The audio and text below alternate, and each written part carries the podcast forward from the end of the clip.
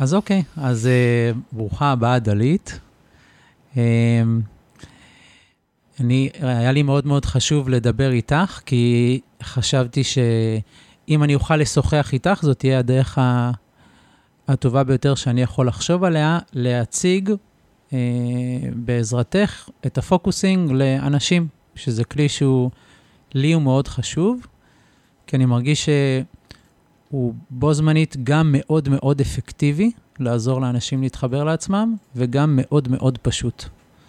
אה, אז זה ההקדמה שלי, ועכשיו אה, כן. תספרי על עצמך. אמ, אז קודם כל, אני כן אגיד שאני מתרגשת, למרות שכבר אמרתי את זה כמה פעמים קודם, וחשבתי שזה כבר אה, הרגיע אותי, אז אני אגיד את זה עוד פעם. ואני אקח נשימה עמוקה, ואני אאפשר לכל הדבר הזה קצת להירגע. אז אני דלית שסקין, ואני מפתחת שיטה שקוראים לה פואמביה. פואמביה.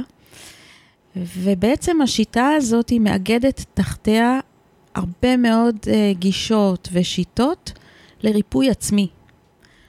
למעשה, עד השנים האחרונות לא הבנתי שככה אספתי את, הדרכי, את הדברים שאני עובדת איתם על הדרך.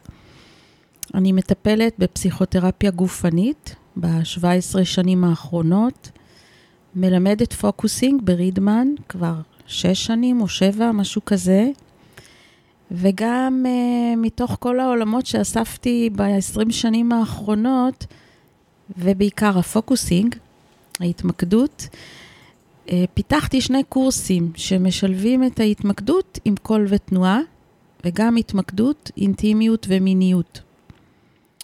אז בעצם מה שאני עושה היום זה להשתמש בכל העולמות האלה, בכל הכלים המופלאים האלה, בשביל לרפא קודם כל את עצמי.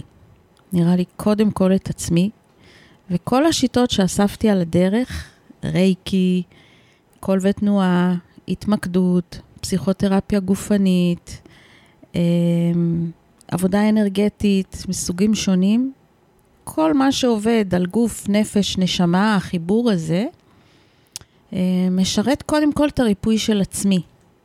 אני אף פעם לא אעבוד בקליניקה עם בן אדם שמגיע באופן שלא התנסיתי בו היטב, היטב, היטב על עצמי, ושהוא אה, שרת אותי היטב, היטב, היטב. אה, אז ההתמקדות היא בעצם הכלי שעזר לי לאסוף את כל העולמות שבאתי מהם. הייתי רקדנית בלהקת המחול הקיבוצית באיזה גלגול טרום-טרום.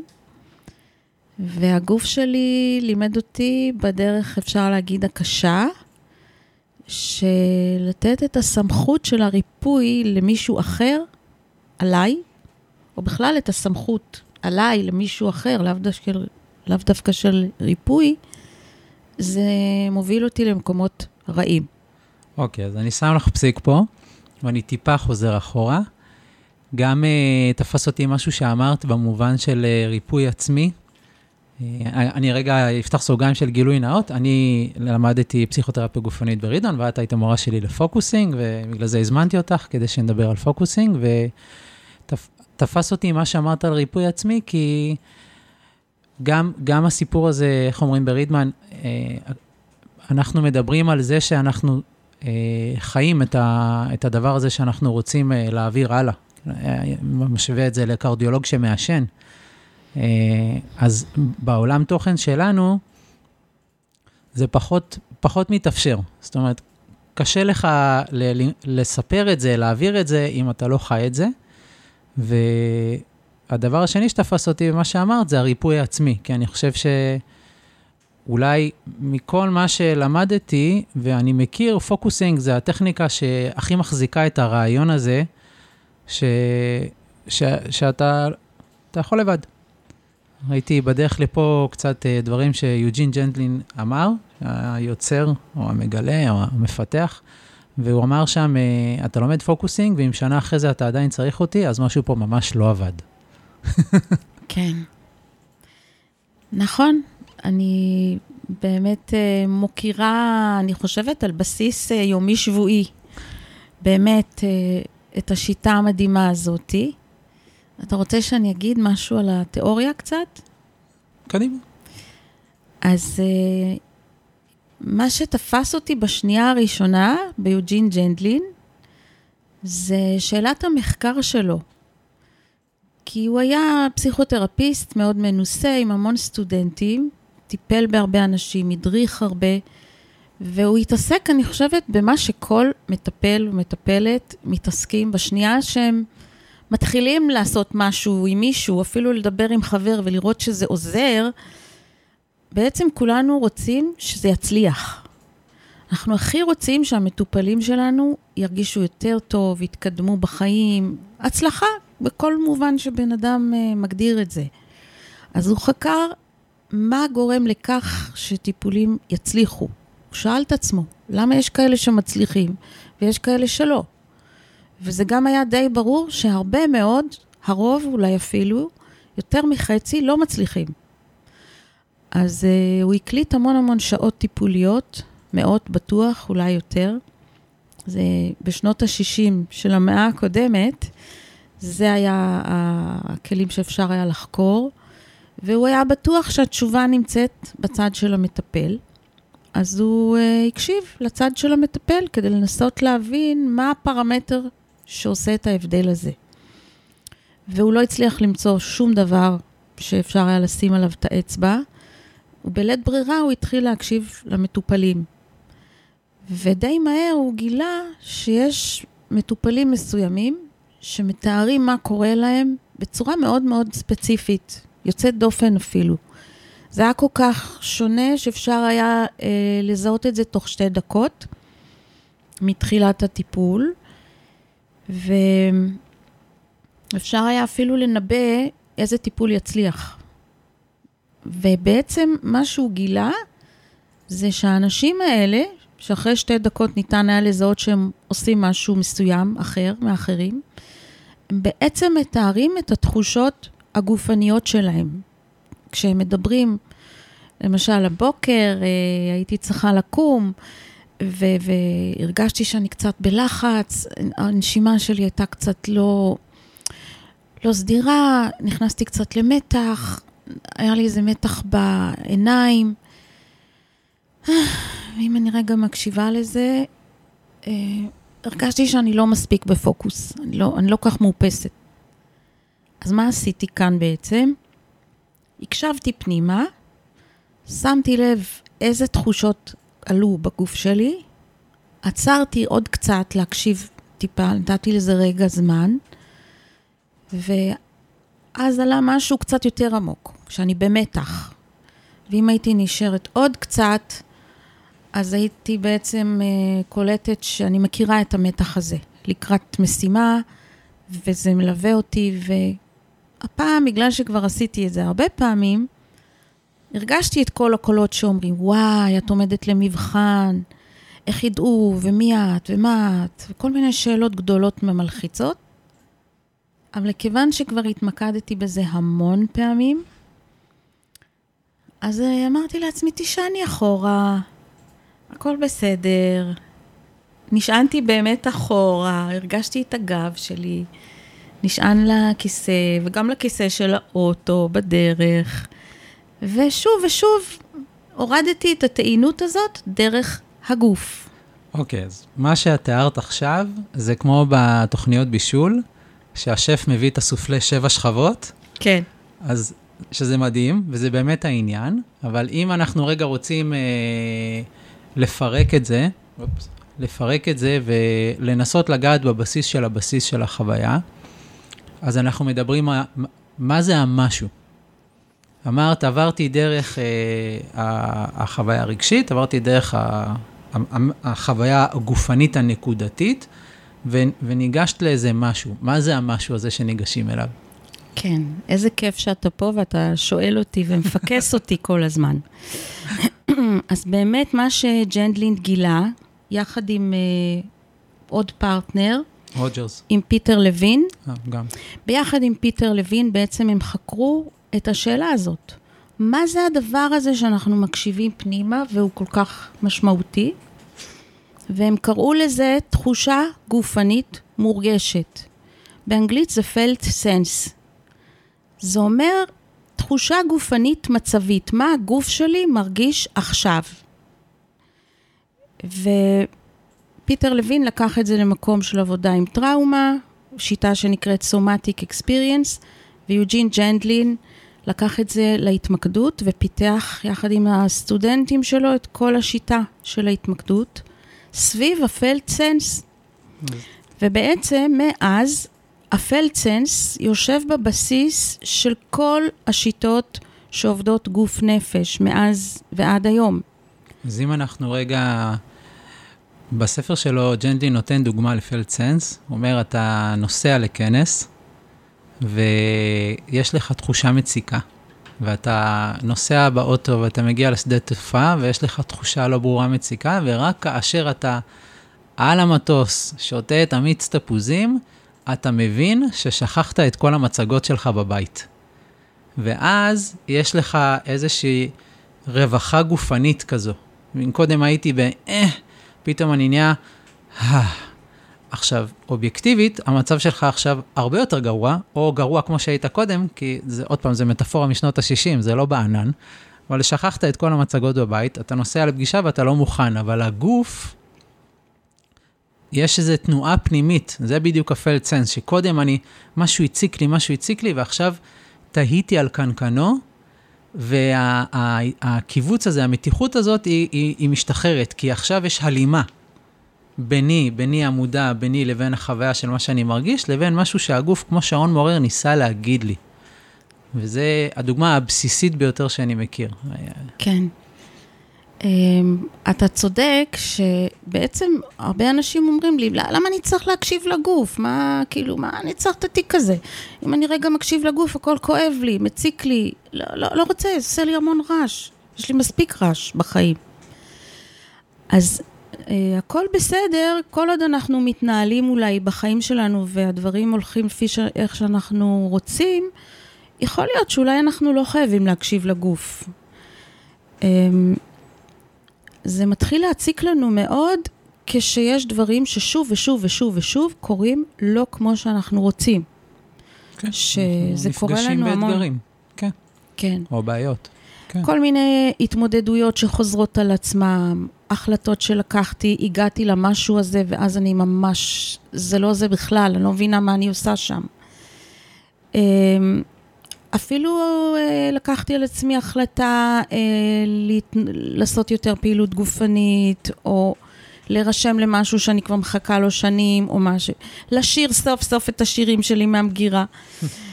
או לעשות, אתה זוכר, בקורס שלנו, סיפרתי לכם שזה הגינה, נכון? כן. יש לי בגינה טפטפות, וזה סוף סוף קורה. אז המשהו הזה שאני כל הזמן במאבק מולו שהוא כבר יצליח לי, שזה יקרה, שאני... והשכל שלי מלא בכל התובנות, למה זה חשוב, כדאי, הכל אני מבינה, ואיכשהו זה לא קורה. אז למה בין, זה... פער בין מחשבה ו/או ורגש לבין המעשה. נכון. אז איך מגשרים על הפער הזה? כן. אז קודם כל אנחנו, כדאי שנבין שיש לנו תת מודע, שאם נדמה אותו לקרחון כזה, כמו איזה הר כזה, אז uh, התת מודע שלנו הוא בערך 80 אחוז ממה שאנחנו. בפנטזיה הכאילו מציאותית שלנו, נדמה לנו שהרוב מתנהל מהשכל, במודע שלנו ובבחירה הרציונלית. אבל אפילו אם נסתכל אחורה על הבחירות שעשינו בחיים, הפרמטר שהוא יותר תת-מודע רגשי, הרבה יותר חזק שם. תופס הרבה יותר מקום. אני אולי אציע תיאור משלים, שמראש אנחנו, בניגוד למה שרוב הזמן מדברים איתנו, של אה, תכלית ותחשבי וזה, אנחנו איזושהי מערכת. זאת אומרת, יש פה מערכת משולבת שיש בה, בהמשגה שאני משתמש בה, גם את הראש, גם את הלב, הראש חושב, הלב מרגיש, וגם את הבטן, שחובה. והכל קורה בבת אחת בכל המקומות, ורוב האנשים, אולי, נדמה לי, חיים רק בקומה השלישית והשנייה. אבל הדברים, ה... כאילו, הדברים שלה ביוקר, קורים גם בקומה הראשונה. ואם אתה לא יודע להיכנס למטה ולדבר עם הקומה הראשונה, אז לא, לא, לא יהיה שלום בית, כי אין הסכמה בכל הקומות. כן, נכון, זה הסבר ממש טוב. הייתי מוסיפה אפילו עוד איזה קומה שתיים יותר גבוהות. יש, כן. אה, כל המקום הרוחני, והיום כבר להגיד נשמה, אחרי שמלא זמרים כבר שרים את זה, אז אני מרגישה יותר אה, פשוט להגיד שיש לנו חלק נשמתי, שמחזיק את ההארד דיסק שלנו, אה, אבל שום נשמה לא יכולה להיות פה אם אין לה גוף. אז יוצא שאנחנו, אני הרבה פעמים מסבירה לסטודנטים שלי את זה, שאם אנחנו לא מחוברים לתחושות הגופניות שלנו, זה משול לנסיעה באוטו, ואני לא בנהג. אז כשאמרתי לסטודנטיות שלי, אני לא בנהג אם אני לא יודעת את התחושות הגופניות. אני בעצם יושבת ליד הנהג, הם התחילו לצחוק מאוד, והם אמרו לי, נראה לך שזה בנהג? אולי תגידי שאנחנו הטרמפיסטיות שהנהג אוסף? בעצם בשביל להגיד שאחרי שהם כבר הבינו איך זה להתחבר לגוף, אז התחושה שלהם הייתה שבלי זה, זה כמו להיות טרמפיסט. כי אין לי שום אפשרות לכוון את עצמי. אוקיי, okay, אז זו אמירה, אה, אני מתחבר אליה, אבל אני יכול לראות איך מישהו יכול לשמוע את זה בזמן שהוא מקפל כביסה ויגיד, טוב, נו, מה עכשיו נפל? כאילו, מה, מה עפתם עליי? אז אני מסכים איתך ומסייג את זה בו זמנית, כי זה, זה קצת כמו אהבה, זה, אתה קורא את התיאורים של אהבה, אז אתה אומר, אוקיי, אבל כשאתה, כשאתה אוהב, כשאתה מאוהב, אז הכל נכון. אז יש איזה מרכיב חווייתי פה שיהיה קשה לגשר עליו.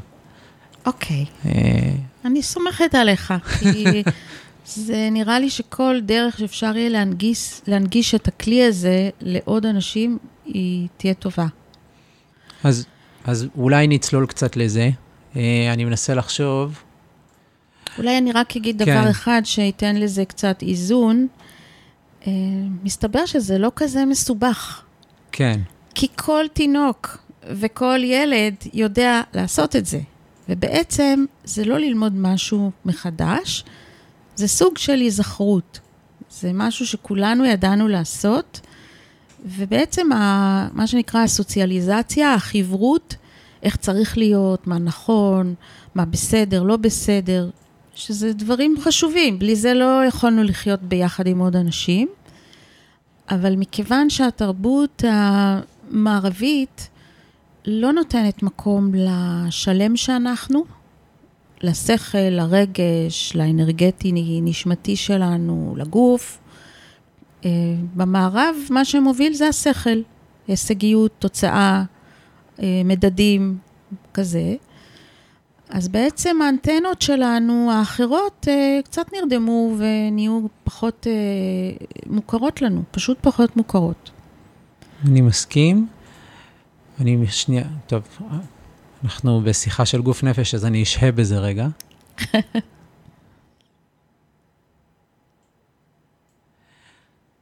לפני שאנחנו עושים את זה, מה שאולי חשוב לי כאילו לאסוף את זה, זה גם להגיד, נראה לי קצת דילגנו על ג'נדלין, אה, בניגוד לכל מיני טכניקות ותורות שאנשים אה, או יר, ירד להם, שזה מונח שמשתמשים בו כדי להגיד שאיזשהו ידע חיצוני ממקור אה, חיובי גבוה ירד לי, בד... או שהם הלכו לאיזה מנזר ועשו על זה מדיטציה, אז כאן יש איזה משהו אנקדוטלי, ג'נדלין היה פרופסור לפילוסופיה, והוא עבד עם רוג'רס שהיה פרופסור לפסיכולוגיה, והם פשוט עשו מחקר באוניברסיטת אה, וויסקונסין לדעתי, ו- וזה הנקודת פתיחה. זאת אומרת, אנחנו מדברים פה, חשבתי על זה בדרך, שזה אולי... מאוד, זה מאוד בשכל, אתה כן. אומר. לא, לא בשכל, זה ב- כאילו... במחקר, במדע. כן, ב... חשבתי אפשר לתאר את זה כמו בדיחה. זה דוקטור לפילוסופיה ודוקטור לפסיכולוגיה נכנסים לבר וממציאים סוג של מדיטציה. כי זה המהלך. אמ, ובמובן הזה, זה באמת כמו שאת מתארת, שזה איזשהו, לקחת חזרה איזושהי יכולת מאוד מאוד בסיסית, משהו שאני עכשיו שואף לנסות להנגיש לאנשים סביבי, אבל בדרך אבל אתמול עשיתי את זה עם הילדה שלי, בת החמש, אמרתי לה, מה את מרגישה? ואז היא פשוט עשתה את זה, היא כאילו היא שנה אחורה, ואז היא, היא פשוט, היא הרגישה, ואז היא אמרה לי, מה היא מרגישה? עכשיו, היא בת חמש, זה ברוך השם עוד לא התקלקל, בעזרת השם יישאר. זהו, זה גיל מעולה. כן. אה, אבל עכשיו איך אני מנגיש את זה ל... לא יודע, חברים שלי, בני 40, 45. אמ, אני חושבת שאפשר לקרוא לזה תחושת בטן, שאת זה כל אחד מכיר, שהוא יודע שהוא צריך להגיע למשהו, לאיזו פגישה, ומשהו, איכשהו, הוא שם לב שהוא, איכשהו משהו מונע ממנו והוא לא מגיע ולא מגיע, מתעכב, ואז אחרי שהוא מת, מתעכב, הוא קולט שבעצם בהתעכבות הזאת התבהר לו איזה משהו מאוד חשוב, איך הוא צריך להגיע לפגישה, והוא מגיע הרבה יותר מוכן וקורה הדבר שהוא רצה שיקרה. זה אולי אנקדוטה כזאת שיכולה להסביר. אמ, ואם אנחנו שוב חוזרים רגע לקרל רוג'רס, הוא מאוד חשוב פה. קרל רוג'רס הוא אבי הפסיכולוגיה ההומניסטית. אז לא ניכנס לתיאוריה, אבל מה שרלוונטי לנו זה ההסתכלות על האדם השני, שאני מטפל בו או פוגש אותו, בגובה העיניים. זה מאוד שונה כמובן מפרויד, שהשכיב אותנו על ספה, והיה שם איזה מטפל יודע כל, שפרשן, ניתח, הקשיב, עם הרבה אמפתיה, אבל בעצם החזיק עמדה יודעת יותר מאשר המטופל. אז קרל רוג'רס פרץ את הדרך למקום שאומר, מי שיושב מולי כרגע יודע על עצמו. משהו בו יודע. גם אם הוא לא יודע, הוא יודע. התשובות אצל המטופל. בדיוק. אז uh, יש אנשים שבאים לטיפול, מאוד קשה להם, הם מוצפים, וזה יכול נורא לעצבן אותם. כי הם רוצים לבוא ושמישהו יפתור להם. תן כן. לי את זה. כן, יאללה, ת, ת, תגיד לי מה לעשות, כן. וזה, ואז אני אעשה וזה יהיה. אבל כולנו יודעים שמטפל טוב, אם הוא יגיד לך מה לעשות, אז כנראה שהוא כבר לא כל כך מטפל טוב. וגם אף אחד, אה, או לפחות בגישה שלי, לא הייתי רוצה לסחוב את המטופלים האלה איתי כל החיים. אני מקווה שגם הם לא רוצים.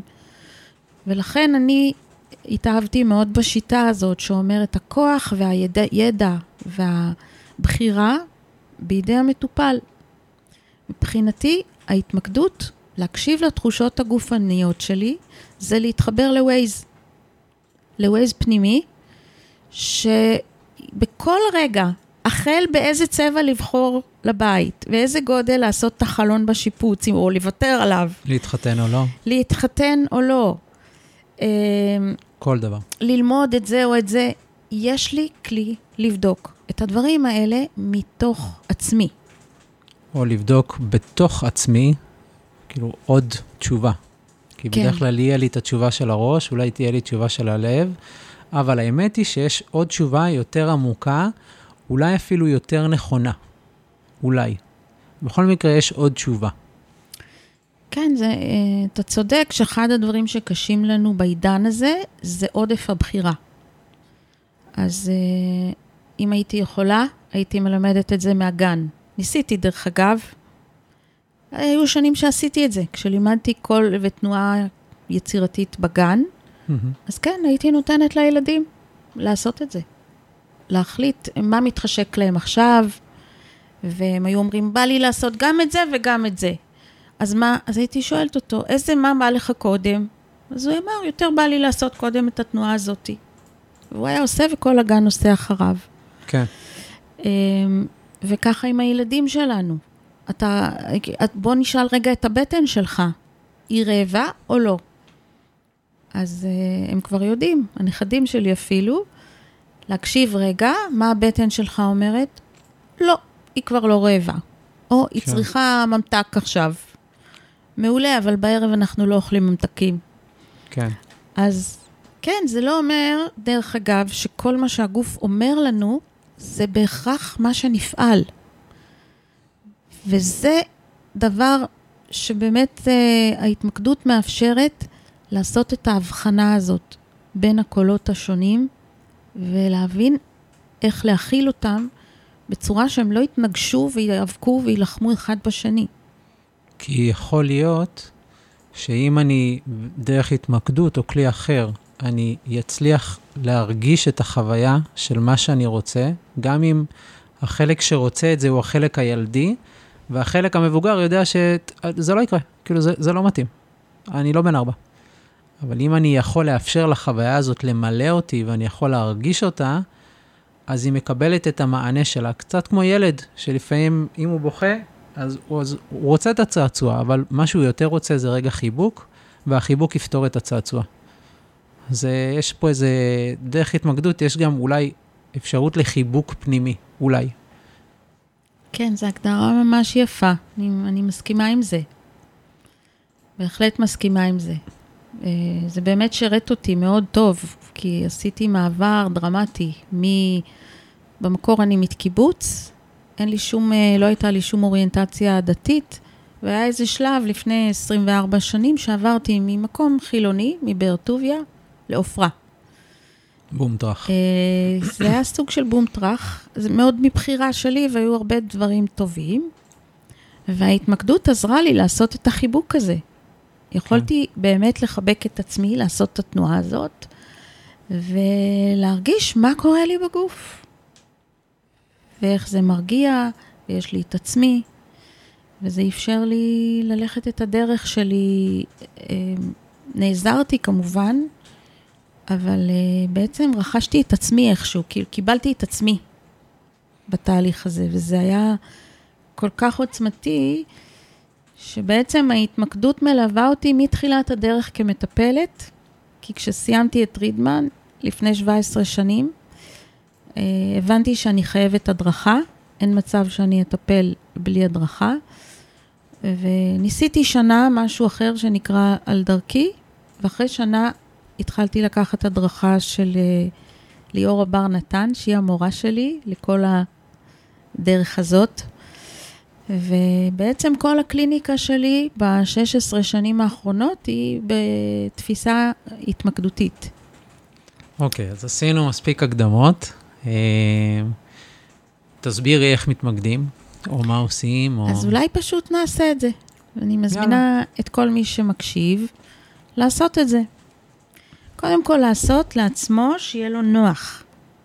ממש אה, נוח בפשט, מה שנקרא.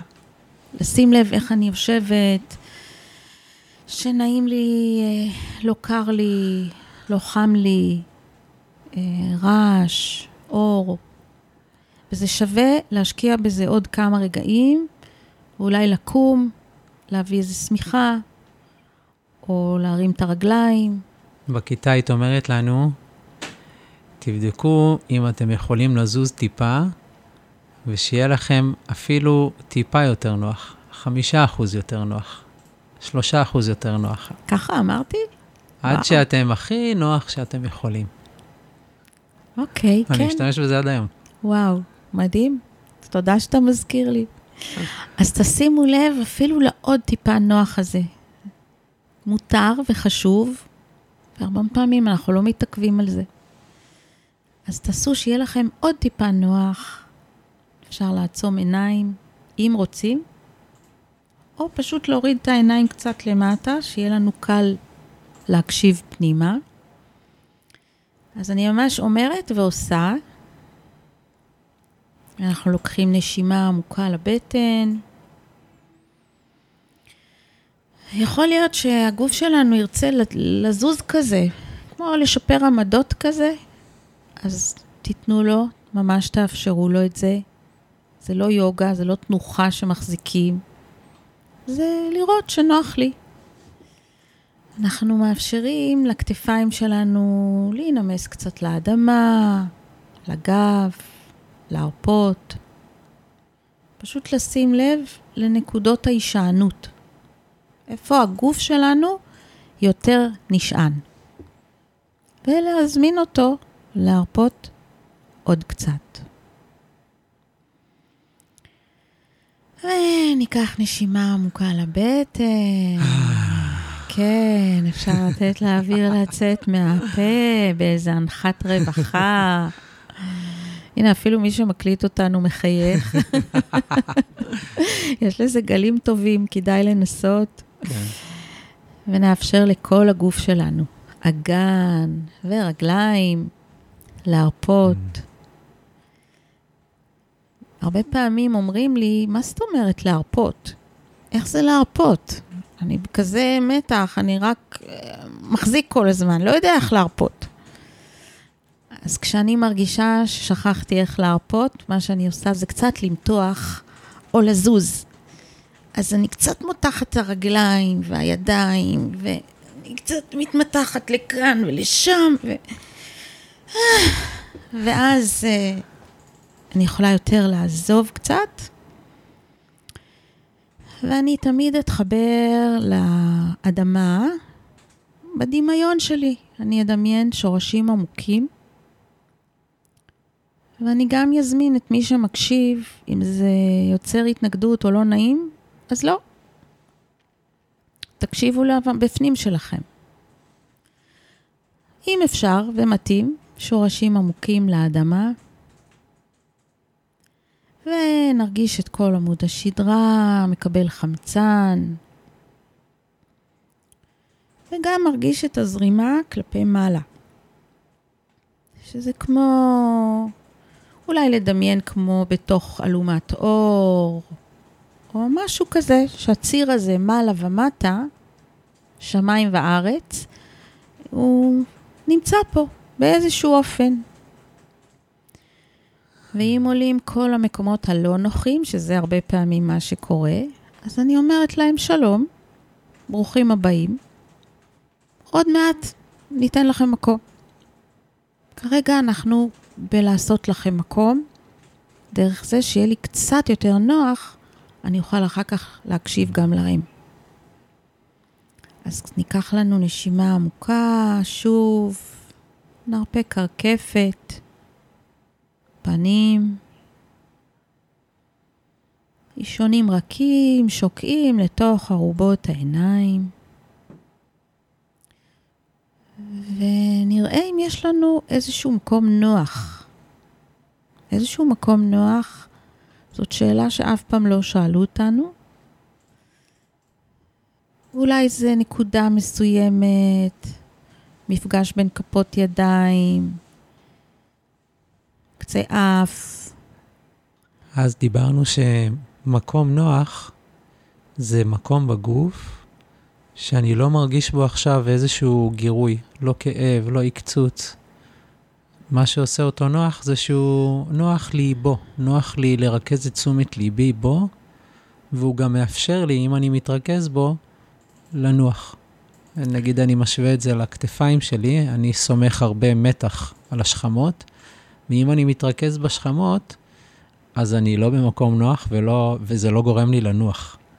כן. אה, זה באמת מפתיע שברוב המקרים אני אפילו לא מסבירה מה זה הנוח. אני רק אומרת, אה, כי אם אני אתחיל להסביר, לפעמים אנשים אה, הולכים לראש וזה נהיה להם מורכב. אז פשוט איפה שנוח, אם איזה קלנועית הייתה נוסעת לי בתוך הגוף, איפה היה בא לי לחנות? איפה הייתי רוצה לחנות? וגם אם שום דבר לא נוח, תמיד יש איזשהו מקום שבו קצת פחות לא נוח. וזה החמישה אחוז ממאה. אם אני אסכים למשהו שהוא טיפה פחות לא נוח, אה, זה כבר, זה כבר מספיק טוב. זה good enough. אז למשל, הנוח שלי הוא בישבן והירכיים. איך הגוף שלי יודע שנוח שם? רך, פרוס, אה, מלא כזה, וההרגשה מכל זה, אפשר לשאול את עצמנו. אחרי שתיארנו לעצמנו את הנוח הזה בכמה שיותר פרטים, אולי יש לזה צבע. איזה צבע זה אצלי? אצלי נראה לי זה מין אה, סגול אה, אדמדם כזה כהה.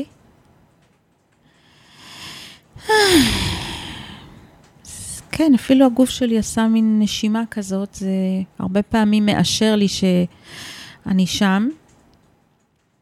וההרגשה מכל זה, זה מילה כזאת, או דימוי אולי, מילה, במקום. מה שהוא אומר. אז אין לי מושג שזה שם. זה עד שלא הקשבתי לזה הרגע, לא ידעתי שזה שם. התחושה המורגשת היא מין משהו כזה אמורפי, אה, מתחיל מעורפל הרבה פעמים. ככל ששוהים בו, הוא מראה את הפנים הרבות שלו, זה גם אדום, סגול ורך ומלא, ואפילו בשרני כזה. וההרגשה מכל זה, זה אני במקום. ואם הייתי ממשיכה להתמקד, אז הייתי יכולה להעמיק עוד ועוד במין ספירלה כזאת שהולכת כלפי מטה, לעומק יותר ויותר ויותר. וזה משרה המון המון אה, נינוחות ואיזושהי הרפייה, וזו דרך מאוד פשוטה להרגיש אפילו טיפה יותר טוב ממה שלפני רגע. וזה יכול להיות גם פתיח מצוין לכל דבר שאני רוצה לברר עם עצמי. אה, במובן הזה, להגיד מדיטציה זה יכול להטעות קצת, כי אם יש לי נגיד מעלית, יכול להיות שמדיטציה זה יכול להיות מינוס ארבע או חמש, כי משהו בי רוצה להשקיט את התודעה לגמרי ולאפשר לי מנוחה. וההתמקדות רוצה לרדת אה, למינוס שתיים, כדי שה mind שלי יוכל גם לעזור לי. נכון שאנחנו רוצים להתחבר לתחושות גופניות, ויחד עם זה להשאיר את ה mind שלנו איתנו. לעשות אינטגרציה. נכון. גם וגם. בדיוק, שאפשר יהיה לחבר. אמ, אוקיי, אז אני עכשיו אייצג את השומע, את השומעת, ואני אומר לך, זה היה תיאור מקסים, מה שסיפרת. לא הבנתי כלום. הבנתי שיותר טוב לך, לא הבנתי מה עשית. לא הבנתי איך עשית את זה, ולא הבנתי איך אני אעשה את זה. אז, אז מה, אני, מה אני צריך לעשות? אני גם רוצה את הדבר המדהים הזה שתיארת, מה לעשות? איך, מה, מי, מה... בוא ננסה, בוא ננסה את זה למישהו שאומר לי, לא הבנתי כלום. אז בוא תעצור אותי, איפה, מאיפה לא הבנת? איפה פספסתי אותך? אז אני, אה, מקום נוח הבנתי, הקלנועית בגוף טיילתי, מצאתי חניה. מקום. מה אני עושה עכשיו?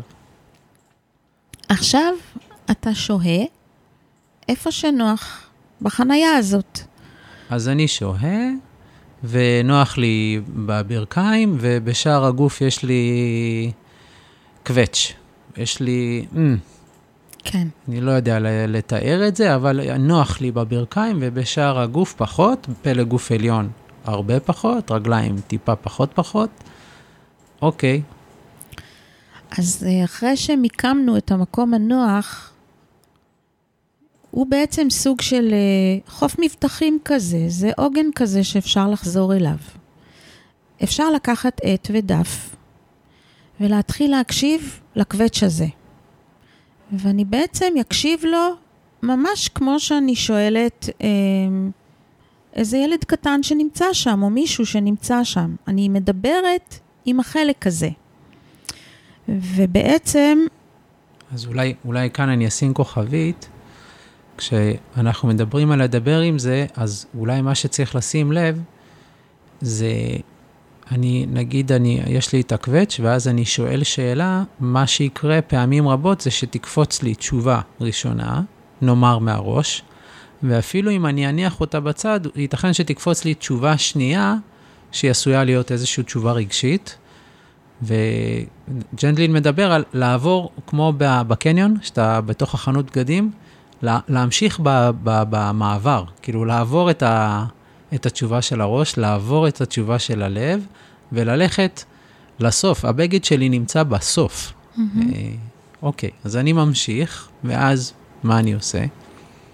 אחת הדרכים שיכולות מאוד לעזור לנו אה, לבחור נתיב שונה מהסיפור המוכר מהראש. אם אתה אומר שיש לך קווץ' כזה, איפה זה? בבית החזה נגיד, אתה סימנת על בית החזה בערך? נגיד? אני אתרכז. נאמר שהוא מה- מהשרעפת עד לגרון. אני עכשיו מתמקד בקווץ'. כן. אתה יכול לתאר את הצורה של זה? איך זה? למשש את זה קצת? כן, אז גם אני אגיד לתאר או למשש את זה, ממש אה, מה שנקרא לפרק את זה, זה אומר, אני רגע מתרכז פנימה, תשומת הלב שלי נכנסת פנימה, ואני מנסה להבין מה, מה קווי המתאר של התחושה הגופנית שלי, תוך כדי שאני מניח ל... להיגיון במובן הזה. אולי אני אשאל אותך את השאלות שעוזרות לזה, ואז זה יהיה יותר ברור. כן. איזה צורה יש לזה? של גליל. אני מרגיש שיש לזה צורה של גליל, מי שמתחיל בשרעפת, במפתח הלב, ומסתיים בגרוגרת. אוקיי, אולי צבע או מרקם. אז זה גליל, יש לו טקסטורה אה, טיפה לא משוננת, אבל כן אני אומר גסה. יש לו צבע באזור החלודה, ומתוך התיאור הפיזי עולה בי גם תחושה, תחושה גופנית. הוא, הוא, כן. הוא לא נעים למגע, ולכן גם הוא גורם לי להרגיש אי נעימות, כמו שמעבירים את היד. הוא מזכיר לי שמעבירים את היד על טקסטורה לא נעימה. כן. ואיתה עולה תחושה לא של קבס, אבל של התכווצות בבטן, כמו, כמו Mm. לתת ביס במשהו לא טעים. כן. וכשאתה שוהה עוד קצת ומאית עוד קצת, יש שם אולי איזושהי מילה?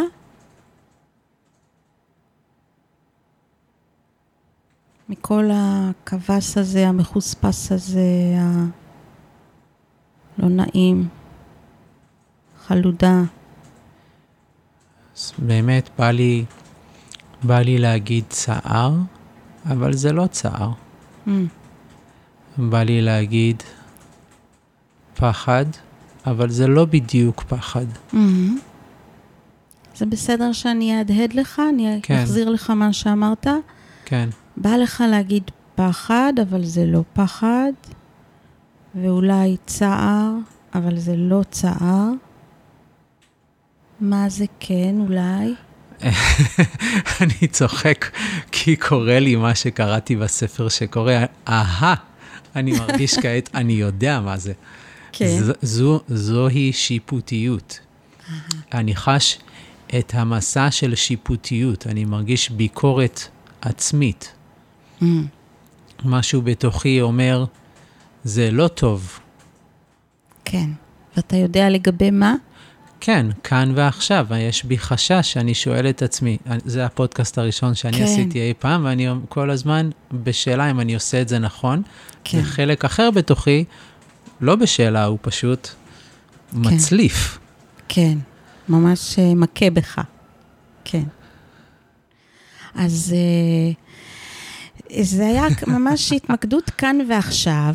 כן, וד- ודוגמה ממש טובה, שאם היינו ממשיכים, אז אפשר היה להגיע למשהו שהוא מתחת לכל הביקורת, גם מה מכווץ או מקשה או מרגיש מוצלף, אבל בעיקר מה שאנחנו הכי רוצים זה מה הכי יעזור. כן, ואם היינו מתחילים, הייתי אומרת לך, "אה, מושיק, מה, מה היית רוצה? מה, איך הגעת היום? יכול להיות שבכלל לא היינו מגיעים לנושא הזה, אבל העניין הזה מנהל את הדברים מאחורי הקלעים. וכאן אני ממש רוצה לשים כוכבית ענקית, כי בעיניי זה אולי לב העניין, שבפוקוסינג, כמו שאני מקווה שהצלחנו להדגים טוב כאן, אדם יכול להתמקד, או בעזרת חבר, או בעזרת קבוצה, או אפילו לבד עם עצמו, והוא יכול לשוחח עם העולם הפנימי שלו, ו- ונגמר הסיפור, לא, את, ג'נדלין אמר בזמנו, את לא בטוח שצריך מכאן והלאה טיפול פסיכולוגי, אם האדם יכול להתמקד בצורה אפקטיבית, הוא פשוט יכול לשאול ולענות לעצמו,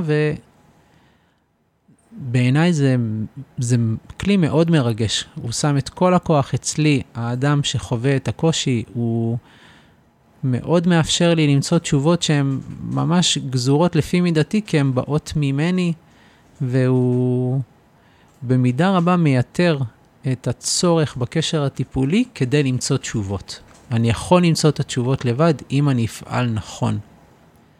אה, כן, אם אני אקשיב, אם אני אקשיב. לעצמי אה, בכבוד המתאים, אני אאט קצת את הקצב, אני אפנה כן. קצת זמן. כי אנחנו באמת עסוקים באיזה מרוץ שהוא מאוד החוצה. החוצה, ואנחנו פחות מכירים את התנועה פנימה. ולשהות עם משהו, ועוד לשהות עם משהו שהוא מתחיל אה, ממקום קצת מעורפל, אז משהו בנו ישר רוצה לזפזפ, ומיד אה, להנדס את זה ולסגור את זה ולחלק את זה למגירות. ואחד הדברים שג'נדלין מלמד אותנו, אולי בשבילי הוא היה באמת אחד החשובים, זה איך להיות בלא ידוע. כי כולנו בורחים נורא מהלא ידוע, זה לא מקום שאמרו לנו שקורים בו דברים הכי חשובים. הדברים הכי טובים והכי חשובים נולדים בלא ידוע. אז כאן אולי אנחנו מתחילים אה, לעשות מהלך של אותיות קטנות, אחרי שאמרנו, זה כזה מדהים הדבר הזה, אז עכשיו אנחנו, כי אנחנו מאמינים באמת בפרסום, אנחנו רוצים להגיד מה קשה, מה מאתגר, מה זה דורש. כן. אז באמת, כמו שאת אומרת, אני מאוד התחברתי למה שאמרת, שצריך לעשות זמן. You need to make time, צריך ליצור מרחב לדבר הזה כדי שהוא יוכל לסייע לי להעשיר את החוויה שלי בחיים. ואני אני אומר, נגיד, אני ישר מסמן על עצמי, וצריך להאט. כן. אני מאוד אוהבת את המשפט של ג'נדלין, שאומר, אי אפשר להתקדם יותר מהחלק, יותר מהר מהחלק הכי איטי. וזה נראה לי קונטרה ואיזון מאוד חשוב לתנועה שמקובלת על, על, על רוב האנשים בעולם המערבי לפחות. כן, מהר יותר, גבוה יותר, חזק יותר. שמונה דקות שרירי בטן ביום. בדיוק, בדיוק. כן. וכאן אנחנו אומרים, לא. אז, לא ככה. אז אי אפשר, זה, זה פשוט אפשר, אבל יצא משהו אחר. זה, זה כמו לעשות, אה, זה מעניין שלמשל באוכל גורמה, נורא ברור לנו שיש עשרה שלבים וצריך לקנות את זה בחנות ההיא, ולוקח לנו שבועיים, או לפעמים חודש, לקנות את המיקסר ולהביא את החומר הזה ואת המתכון הזה, ושיהיה לי את האביזר הזה. שם מאוד ברור לנו שצריך זמן. כן. ומישהי מוכנה לעבור שלושה שלבים וימים עם העוגה הזאת שמקפיאים ומוציאים וחותכים ומוציאים ומחזירים. ואיכשהו כשזה מגיע לגוף שלנו ולעצמנו, זה ממש אה, בין מדהים למזעזע את עצמי, כמה לי קשה למצוא את הזמן הזה. כן. ועד כמה זה נושא ברכה כשאני מצליחה. אז uh, אני חושבת שהייתי מתחילה ממש בקטן. כשאני מגיעה הביתה, זה מה שאני עושה. אני יושבת באוטו, ואני לא ישר יוצאת. אני רגע אחד נושמת, מרגישה את עצמי, מבינה רגע לאן אני נכנסת, יודעת שבדרך כלל אני נוטה להיכנס ולראות על כולם, אתה עשית את זה, אתה לא עשית את זה, עכשיו צריך את זה. ואז אומרים לי, אמא, רק הרגע נכנסת, לא היית בכלל פה, מה זה? אנחנו היינו בסדר גמור עד עכשיו, מה את מתנפלת? אני מכניסה את כל זה לבפנים שלי, ונושמת עמוק, ועוברת איזה דקה וחצי. אוקיי, ואז אני מחוברת אחרת, ואני יוצאת מהאוטו, ואני משתדלת כבר להתנהל קצת אחרת, יש לי יותר מאיפה להתנהל אחרת. מה זה אומר, יש לי יותר מאיפה להתנהל אחרת? מה קרה בדקה הזאת? אמ, אני חושבת שבדקה הזאת השבתי את עצמי לעצמי. במקום התנועה הזאת שרצה קדימה, שכל הגוף כזה הולך קדימה ואני כבר בדואינג, אני רגע מרגישה את כולי, אכלתי, לא אכלתי, אני צריכה ללכת לעשות פיפי, אני... כאילו רגע לדאוג לעצמי, ולא לבוא רק עם האטרף של ה-to-do list הזה, שהוא הרבה פעמים הופך להיות סוג של לתקתק את הדברים, ואז כל מיני דברים מאוד חשובים באינטראקציה הרגשית שלי, ביחסים עם הסובבים אותי, עם עצמי, הולכים לאיבוד שם. את מזכירה לי את הביטוי להשיב נפש, נכון? יש כזה ביטוי. נכון. שהוא במשמעות המילולית זה לנוח, לכאורה, אבל עכשיו בהקשר של הדיון שלנו, בעצם גם מתחבר לנפש פרחה ממני. כי כן. כשאנחנו באטרף, בריצה, אז באמת החיבור הוא הולך, וגם באמת יש משהו בנפש שהוא, אני, כשאני יושב ואני כותב תוכניות עבודה על איזה עבודה וזה וזה וזה, חלק קטן ממני מקבל את כל התשומת לב, והוא גם עובד מאוד מאוד בצורה יעילה, אבל אם אני עכשיו לרגע אפנה את הראש הצידה והבת שלי תרצה לדבר איתי, אז החלקים שחשוב לי להביא מולה, הם כרגע לא, הם, אין, זה, אין, הרציתי אותו. ורגע צריך להחזיר אותו כדי שאני אוכל להתנהג איתה כמו שאני רוצה שיתנהגו איתה, כמו שאני רוצה להתנהג איתה. אז, כן. אז להשיב נפש באמת. כן, זה, אני ממש אוהבת את הביטוי הזה. משיב נפש, בהחלט זה משיב נפש. אה, זה גם משיב את המרכז שלי אליי.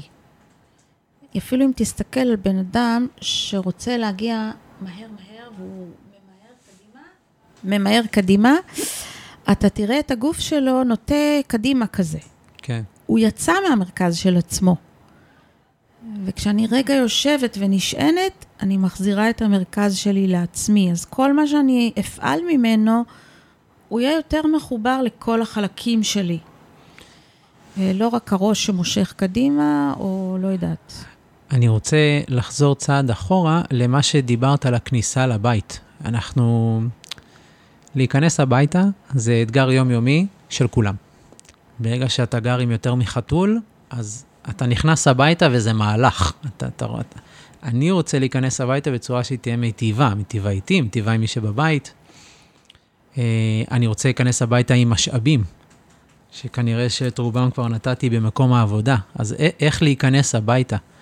ומה שאמרת, לעשות את הדקה הזאת באוטו, היא קשורה ללהיכנס הביתה, ואני חושב שמה שהייתי רוצה זה לראות אם אנחנו יכולים להגיד איזה משהו מסייע על איך לעשות את הדקה הזאת בצורה יותר מדויקת, כדי שהיא תיתן את המקסימום תפוקה תמשאב אותי במקסימום, כדי שאני אכנס...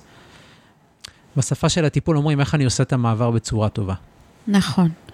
אז קודם כל, אני מכירה בערך של המעברים. שגם משמעית. זה לא משהו שבתוך השפה הרגילה שלנו המוכרת. כן. מעבר זה חשוב מאוד. אפילו מעבר של הדקה הזאת מהאוטו לבית, זה חשוב. אז אני שמה לב שזה חשוב. איך אפשר בשפה של ההתמקדות? אנחנו יכולים בעצם אה, לעשות חיבור למשאבים של הגוף עם כל דבר. אז למשל, אני יכולה להישען רגע לאחור ולשאול את עצמי, איזה דבר עכשיו שאני אחשוב עליו, הוא יעשה לי הרגשה ממש טובה. למשל, מה? ספר שקראת, הקפה ששתית, אה, מה? יש זהו, לך? זהו, אז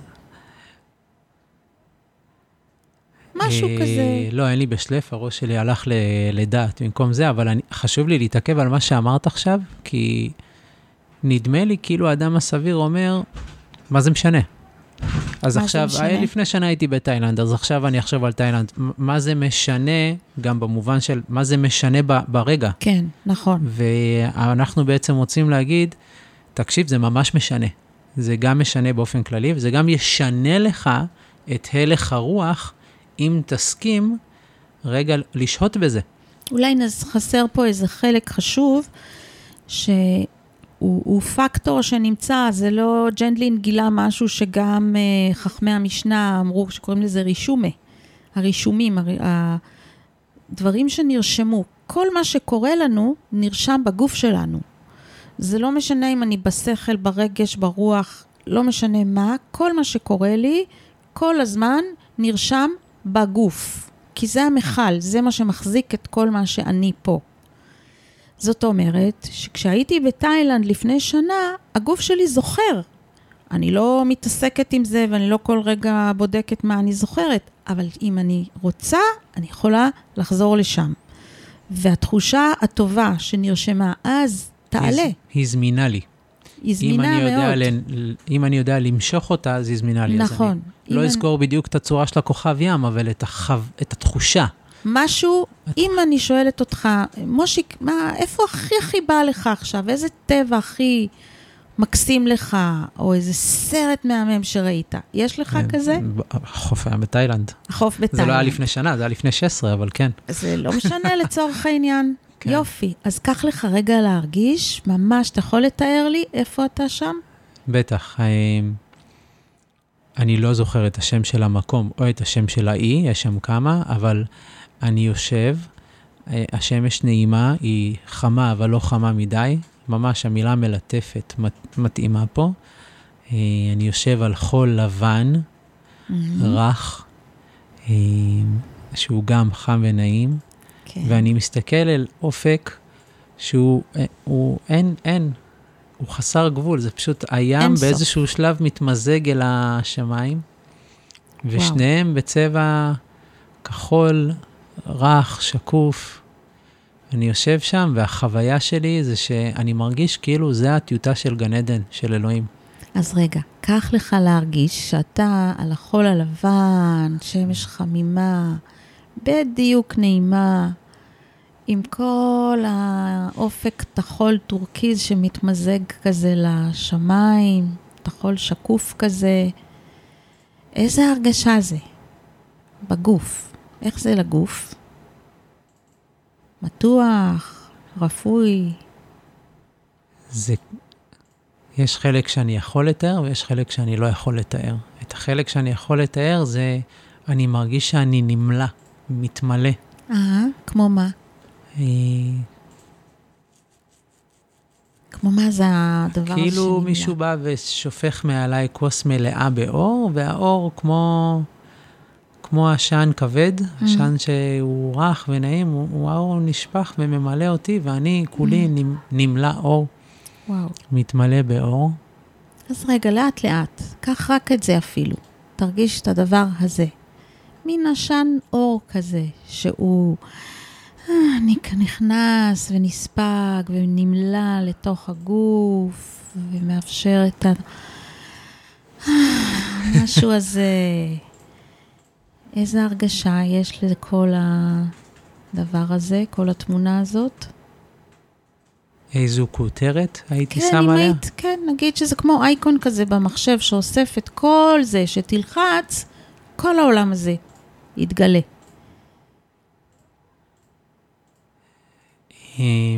אני מרגיש, ישר אה, מהראש נדחפים לי הוועדה עם כל מיני כותרות מאוד מוצלחות, אבל זה לא מה שאני מרגיש. שים לב לגוף, כן. ממש בתחושה של הגוף. בגוף זה מרגיש כמו...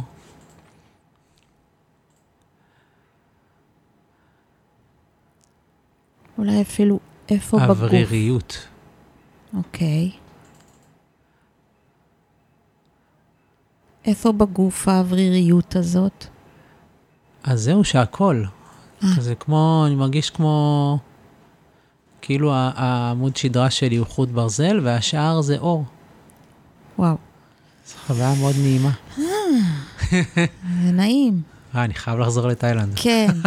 אז בעצם המילה של כל זה, אם היית יכול לתת לזה כותרת כזאתי, החוט, החוט ברזל עם הגוף הזה, המוצף אור כזה, מלא אור, אולי אווריריות, זה הכי טוב שלי כרגע. אווריריות. אוקיי. כן.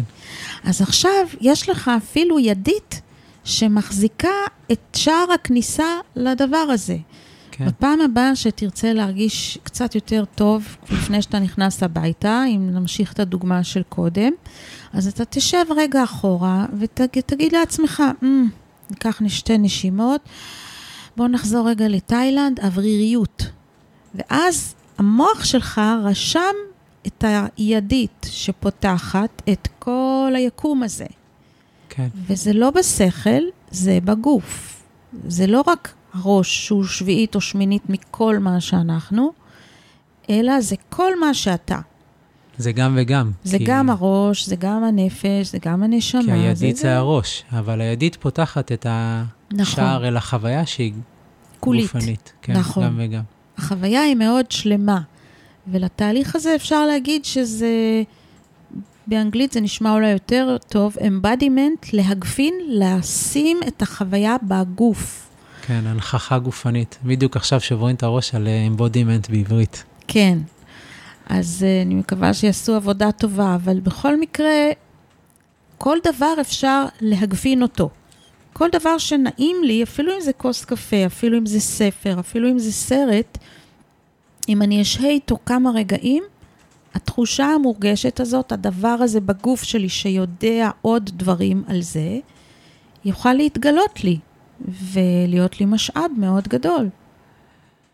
אז אולי זה הפאנץ', אה, שאנחנו ספרייה מהלכת של משאבים עבור עצמנו. כל מה שאנחנו צריכים כן. זה את ה... למצוא את הידית. כן, נכון. ופה הידית היא ממש באמת באמת פשוטה, והיא יכולה להיות גם בכל תחום. זה יכול להיות, אני, בדרך כלל אני אלך לכיוונים שהם לא בני אדם. זאת אומרת, הסבירי. המשאב שלי, לפחות אם אני רוצה משאב זמין, נוח וכזה יציב, אפילו אם זה האיש המקסים שלי, או הילדים המהממים שלי, או חברה מאוד טובה. אז זה פחות. את זה פחות, מסיבה פשוטה שכבני אדם אנחנו מורכבים, ויכול להיות במערכות יחסים, תוך שנייה המקום הנוח יהפך למקום ממש לא נוח. כן.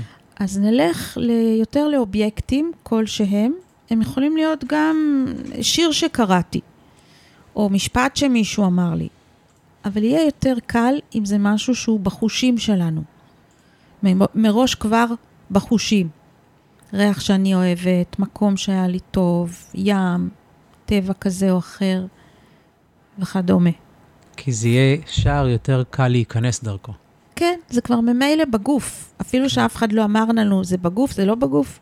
כן, אם אני בתאילנד על החול, ואני מרגיש כך וכך, ואני רואה כך וכך, ושומע וזה, אז כל החושים שלי כבר מאוד נוכחים שם, ויהיה לי הרבה יותר קל להנכיח את החוויה הגופנית.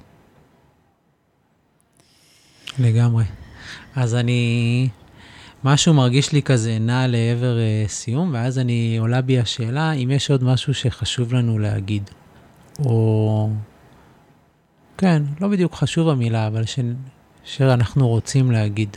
אני אה, בעיקר רוצה להגיד תודה ליוג'ין ג'נדלין, שמלווה אותי אה, ממש על בסיס יומי, זה, זה באמת לא יהיה מוגזם להגיד את זה, כי גם היום בדרך לכאן, ובכל, בטח בכל שלב שאני מתחילה משהו, או צריכה לצלוח איזה דבר, זה בוודאי יהיה שם. גם כשאני רוצה להבין משהו, אה, זה אפילו לא שיטה, אפשר להגיד שזאת גישה. כי בעצם היום גם אני הולכת לבחור צבע לבית, או לחשוב איזה קורס אני רוצה להעביר, או איזה סדנה לפתוח, אז uh, אני אעשה את זה דרך התחושות, אני אשאל את עצמי, מה התחושה? מה קורה? מה אומר הבפנים שלי? Uh, האיברים שלנו הם ווייז אדיר. הם לא רק מיכל שמחזיק את הרישומים, הם אה, רבי פנים, ויש בהם תבונה שלא תסולא בפז. אה, בוודאי הלבבות שלנו, הלב העליון והתחתון, שהם אולי נזר ה-Waze הזה. אם אני עוסקת במיניות למשל, אז, אז איך, איך אפשר בכלל להתנהל בעולם בלי חיבור של שני הלבבות האלה, העליון והתחתון? אה, וזה, אני רוצה להגיד תודה לכל המורים שלי שהביאו אותי עד, עד הלום, ובטח ליוג'ין ג'נדלין המופלא. נכון שהוא היה איש מדעי, ויחד עם זה, היום יותר ויותר אנחנו מבינים שהוא הקדים את זמנו ברמה שאפילו אנשים אומרים, זה ירד לו, זה באמת ירד אליו מאיזשהו מקום, כי הוא דיבר בשפה שאף אחד לא... לא היה קרוב אפילו, הוא ופיטר לוין, וזה היה בפער אדיר מכל מה שהיה לפני כן. אז תודה רבה לו ולליאור הבר נתן וקטי קמחי, שהיא המורה שלי להתמקדות ומיניות. אני אגיד תודה לך, ביידיש אומרים שלעפ, שהסכמת to schlep, לבוא מ... מרחוק. אמ, אולי חשוב לי כן להגיד עוד איזה משפט על focusing, שיש פה כלי שהוא מאוד יכול לעזור, וכשאני אומר את זה אני חושב על היכולת של focusing לפרק קושי, חוויה של קושי. בדרך לפה גם הסתכלתי על כמה דברים, קראתי כמה טקסטים סביב זה, ואיך ג'נדלין מדבר על השימוש של פוקוסינג עם לקויות למידה. ועם המון תחומים, אבל נגיד בלקות למידה, אני בתור אה, נער אה, אה, חכם, אבל עם לקות למידה, גיליתי בניסיון שלי עד ראשונה שרוב הקושי לא היה לקות למידה.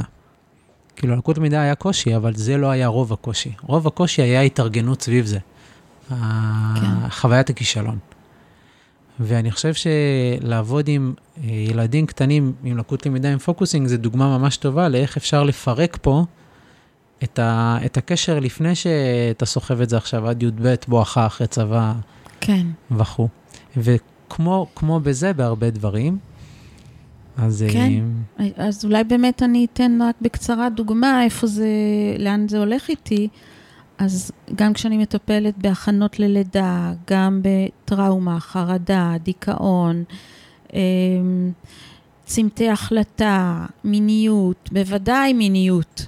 כשרוצים, אה, יש כל מיני שאלות של אורגזמה וחשק, איך נתעסק, אין לי מושג איך הייתי עובדת עם התחומים האלה בכלל בלי החיבור הזה לגוף. השפה שמנגישה לי את החיבור לגוף.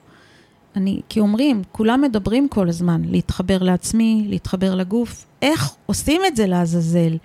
זה, זה, זה היה מטריף אותי כל הזמן לפני שהכרתי את זה. כי זה כמו להגיד באמת למישהו, תרפה. איך אני ארפה? אני כל כן. הזמן הולך ככה, עם הכתפיים באוזניים, זה, זה סינית, לא יודע מה לעשות. אז ההתמקדות נותנת באמת את הדרך איך אה, להיטיב באין סוף תחומים, זה אינטגרטיבי מאוד עם כל דבר, כיוון שזאת שפה, זה לא אה, אלמנט אחד, זה בעצם שפה שמאפשרת לי להיטיב את הקשר שלי עם עצמי.